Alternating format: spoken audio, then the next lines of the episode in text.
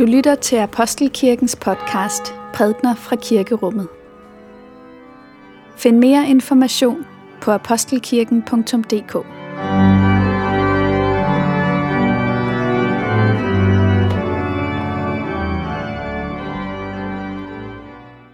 Lad os bede sammen. Herre, lad nu dit ord blive til liv for vores tro. I faderens og søndens og helligåndens navn. Amen.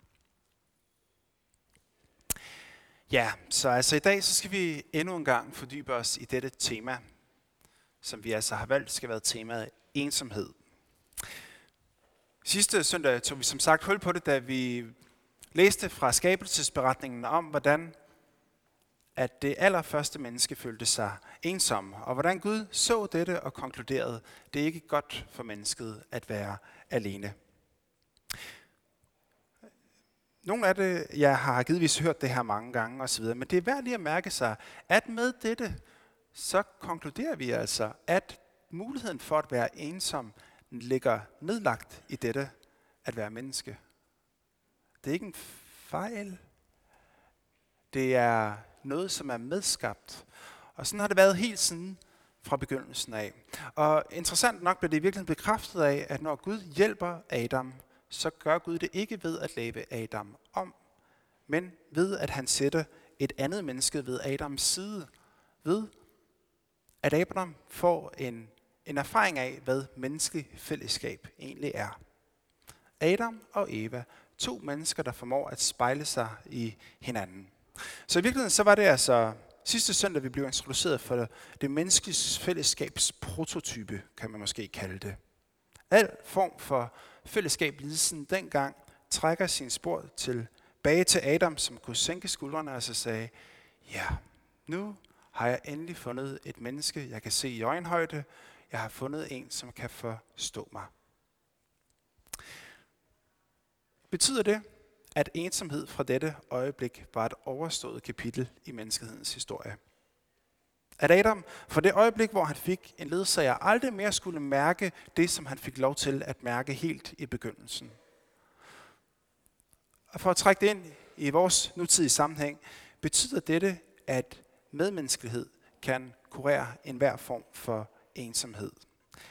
Det er den overvejelse, som vi skal gøre os i dag. For 500 år siden tror jeg, man ville have sagt, ja, det er netop et andet menneske, som gør, at ensomheden kan holdes fra døren. Der var en tro på, at, at tætheden blandt folk var ganske afgørende, når det galt ensomhed. Sproget afslører det ganske tydeligt. Ensomhed var ikke et begreb, der eksisterede for 500 år siden. Dengang kunne man være alene. Men når man tænker over det, så er dette at være alene og dette at være ensom, det er ikke helt det samme. Alene angiver, at man er adskilt fra andre, ikke sandt? Men at være ensom, det knytter en følelse til denne adskillelse. Nemlig, at man ikke trives med det. At man er ked af denne adskillelse. Jeg læste, at det var, det var William Shakespeare, som er manden bag det engelske ord lonely. Det optræder for første gang i et af hans dramastykker fra begyndelsen af 1600-tallet. Inden da, der kendte man til ordene alone eller lone på engelsk, som modsvarer vores alene, men Shakespeare havde en karakter i dette dramastykke, som begræd sin tilværelse som alene. Og den her følelse, den her tunge følelse, gav Shakespeare et navn, nemlig lonely. Det, der så sidenhen bliver til loneliness, som vi kender. Så det er altså først i 1600-tallet, at ensomheden får et rigtigt navn. Og så kan man jo sige, blot fordi at det får et navn, så betyder det vel næppe, at der ikke er noget menneske inden da, som ikke på noget tidspunkt har følt sig ensom. En af pointerne sidste søndag var jo netop, at menneskets måske allerførste erfaring var netop ensomheden. Og at Adam mærkede det samme, som Shakespeares karakter gjorde der i 1600-tallet, nemlig smerten ved at være alene. Så der er noget universelt over ensomheden. Der er noget, som gælder for ensomheden til alle tider. Men tidligere der har der været en tro på, at fællesskabet og samfundet kunne stikke folks ensomhed. Ensom var den, der søgte sig uden for byen, eller uden for landsbyen. Det var den, der søgte sig ud i de fjerne skove eller ud i de øde egne, og ligesom gav slip på den sammenhængskraft, som samfundet kunne garantere en. Som gav slip på den sikkerhed, som samfundet kunne tilbyde en. Derude i det ukendte, der kunne man jo møde omstrejfende mennesker, som ikke ville noget en godt. Og der ville der ikke være andre medmennesker, der kunne komme en til undsætning, hvis der skete noget. Det var med andre ord i vildmarken, at et menneske kunne blive ensomt. Og det var i byen, at et menneske kunne afhjælpes des ensomhed. Blandt andre mennesker med folk ved sin side. Sådan er det ikke rimeligt at tænke om ensomhed i dag. Jeg tror mange af os tænker, at der er nogle betydeligt mere komplekse sammenhænge, som er på spil her, og sammenhænge, som det ikke altid er helt let at gøre rede for. Vildmarken som ensomhedens hjemmebane, det er ikke længere et fysisk sted eller en fjern egen, man kan driste sig ud til. Nej, vildmarken er blevet det område, hvor vores livsveje indimellem slår vejen forbi. Det er de strækninger, hvor vi føler, at der er tunge byrder, der lægges på os, og at alt sammen ligger på vores skuldre. Og nogle gange kan det være, fordi man føler sig forladt og svigtet af andre. Andre gange så kan det være, at man har velmenende mennesker ved sin side, familie, venner, og så alligevel så mærker man bare så tydeligt, at de kan ikke gå vejen for en, hvor meget de end ville gøre det. Det er min vej at gå, og det er min vej at gå alene. Og den her vildmarksfornemmelse, den kan se ud på mange måder. Den kan sætte sig igennem hvor som helst. Midt her i storbyens mylder af mennesker, midt i kirken, i menigheden, blandt kristne brødre og søstre, på arbejdspladsen blandt gode kollegaer, i parforholdet, i familien. Der er intet fællesskab, som er immun over for, at et menneske på et tidspunkt kan føle sig afskåret eller føle sig afkoblet. Vildmarken kan med andre ord snige sig ind alle steder. Hvis det er sådan, at ensomhed ikke er noget, man kan gardere sig imod, hvad er det så egentlig, at et medmenneske formår? Hvad kan jeg gøre over for den person, som oplever, at vedkommende er ensom her i tilværelsen? Så når man står i den situation, så skal man træde meget varsomt, og man skal være meget lyttende til, hvad det er, at denne person har af behov. For i nogle tilfælde så der være tale om en person, som vidderligt savner menneskelig kontakt. Jeg tror, de fleste af os kender til oplevelsen af ligesom at blive overset. Man havner bare lidt uden for sammenhængen. Og ja, det sker bare. Det er ikke fordi, at det er ondsindet eller noget som helst, men altså, de andre har ligesom en evne til at finde hinanden hele tiden, og man bliver aldrig selv rigtig en del af det. Man havner udenfor det er manglen på menneskelig kontakt. Og det er ikke særlig sjovt. Men man ved også, at det er som et sår, der heles, når der er en, der inviterer en hjem, eller inviterer en ud et sted. Eller blot dette, at man får det her anerkendende blik, og man bliver set. Der er en ensomhed, som stammer fra at blive overset, som et medmenneske kan gøre en verden til forskel på. Men der findes også en ensomhed, som pårørende ikke kan gøre noget grundlæggende ved, som er ude af ens hænder som medmenneske. Den, der prøvet at få en svær sygdomsdiagnose, ved det her ganske udmærket. Man kan være omgivet af dejlige mennesker, der vil en det allerbedste og vil kæmpe med en igennem alle tingene. Og så alligevel, så ved man bare, at der er så afgrundsdyb forskel på at være den, der lægger krop til en alvorlig sygdom selv, og så være den, der står ved siden af. Eller nogle af jer har også prøvet at stå med en uvis fremtid foran jer. Kan jeg få asyl, eller kan jeg ikke? Og der er så mange mennesker, som gerne vil en det allerbedste, og som vil kæmpe kampen sammen med en. Men selv blandt alle de her gode mennesker, så kan man føle sig så ensom, for der er så enormt stor forskel på at have vidshed og tryghed for sin fremtid, og så bare være overladt til sig selv midt i al usikkerhed. Og hverken blomster eller sødeord kan gøre fundamental forskel ved det her. Der er en kløft mellem en og alle andre. Og det er en kløft, som ingen vil, men som heller ingen kan fjerne. Så der er altså en ensomhed, som menneskelig kontakt ikke kan helbrede. Og det er præcis ved den her uhjælpelige ensomhed, at vi gør vores indhug med denne søndagstekst. Det skal torsdag aften. Jesus og disciplerne er sammen sådan, som de har været det igennem så mange år, dag ud og dag ind. De har siddet sammen og nyt det sidste måltid. De er gået sammen ud om natten. De er sammen gået ind i Gethsemane have. Sammen, sammen, sammen osv. Og så er det alligevel, at Jesus mærker, at der er noget, som ligger på ham alene og ikke på de andre. Det er stillheden før stormen det her. Om lidt, der vil han tages til fange. Og i det øjeblik, hvor han er blevet taget til fange, der har han begivet sig ind på dødens vej. Og det er en vej, han må gå. Ikke bare alene, men en vej, han må gå i dyb ensomhed.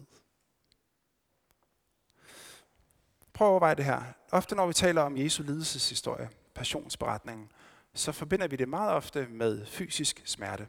Altså, han blev pisket, han blev plaget, han tørstede, han blev gennemboret osv. Og jeg mistænker, Mel Gibson og The Passion har en del af skylden for det her. Altså, vel var der blod, vel var der pinsler, men Jesu vej til korset var ikke mindst også mødet med den absolute ensomhed. Altså en ensomhed, som egentlig dybest set ikke bunder i, hvordan andre mennesker, hvilken form for kontakt de havde med ham. Altså omgivelserne, de hånede ham, de spottede ham, det ved vi, ja. Og det hjælper lige frem ikke på de situationer osv. Men selv hvis folket havde stået og hæppet på Jesus hele vejen op til Golgata, der vil der stadigvæk have været en kløft mellem ham og så alle dem, der stod og råbte på ham og opmuntrede ham endda.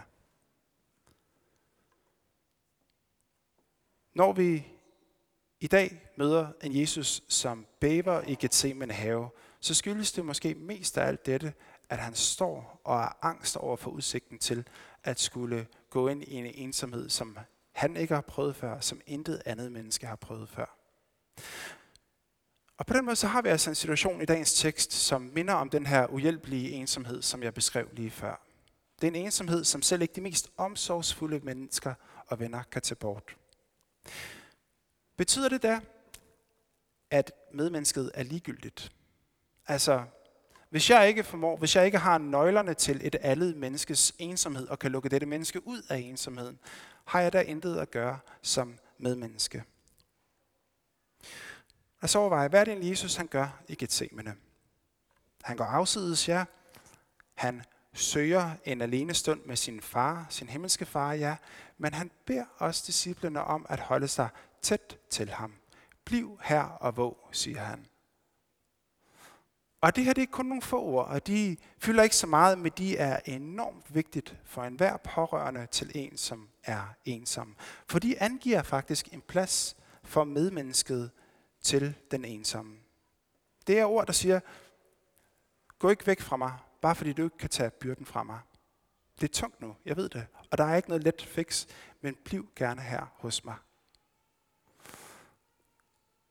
Og det er ikke, ja, det lyder måske meget enkelt, men alle jer, der har prøvet det, ved, at så enkelt er det alligevel ikke. For man mærker så let den her utilstrækkelighed, som man kan mærke, når man ikke rigtig kan gøre nogen forskel. Hvad er min rolle egentlig, hvis jeg ikke rigtig kan fikse tingene? Men prøv at mærke, at Jesus han beder ikke disciplene om at ændre forløbets gang.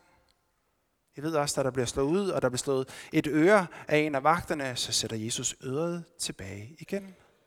Det handler ikke om at ændre det. Det handler om at være nærværende. Og at være opmærksom. Hvordan kan vi så være det? Her for et øjeblik siden, der sang vi Nogen må våge i verdens nat.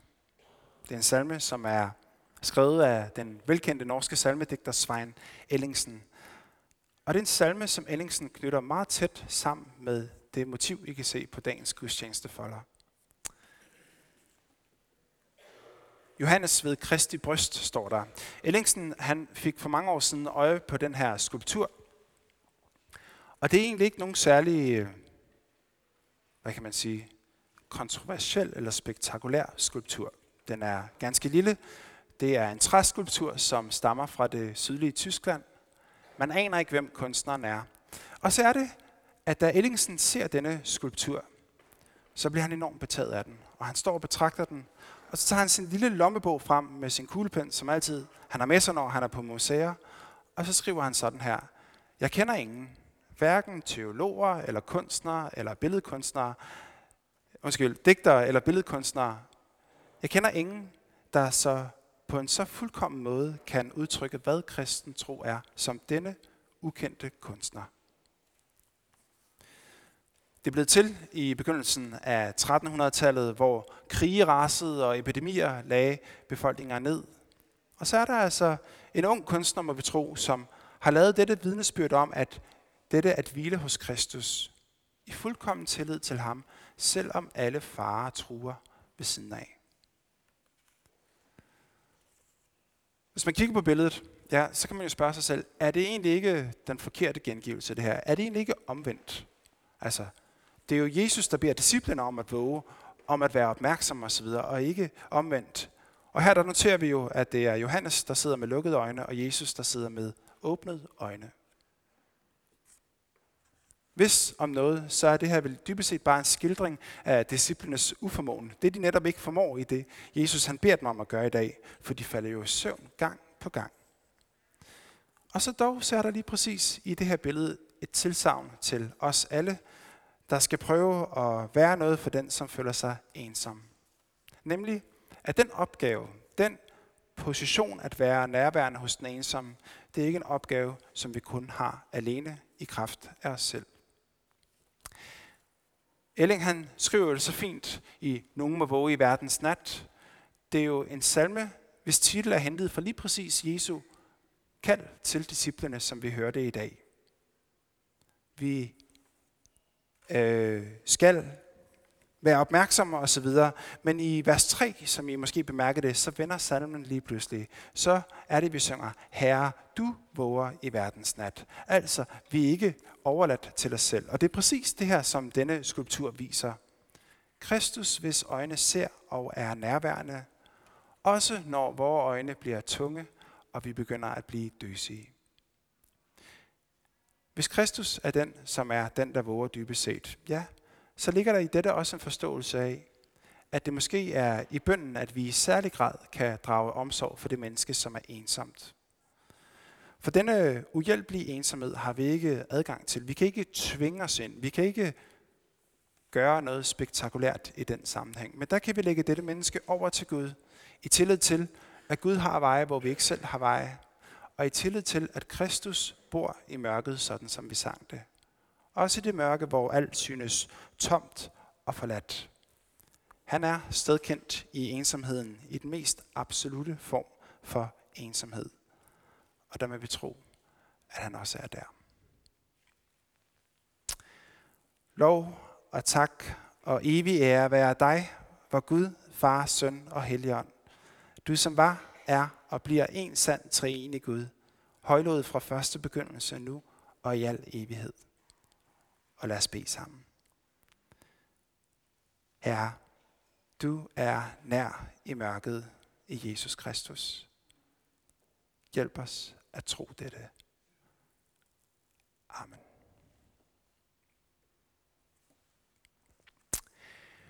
Nu vil vi høre et læst op af Christoffer Kruse, som er her i Apostelkirken. Et digt, som netop handler om Jesus stund i Gethsemane have.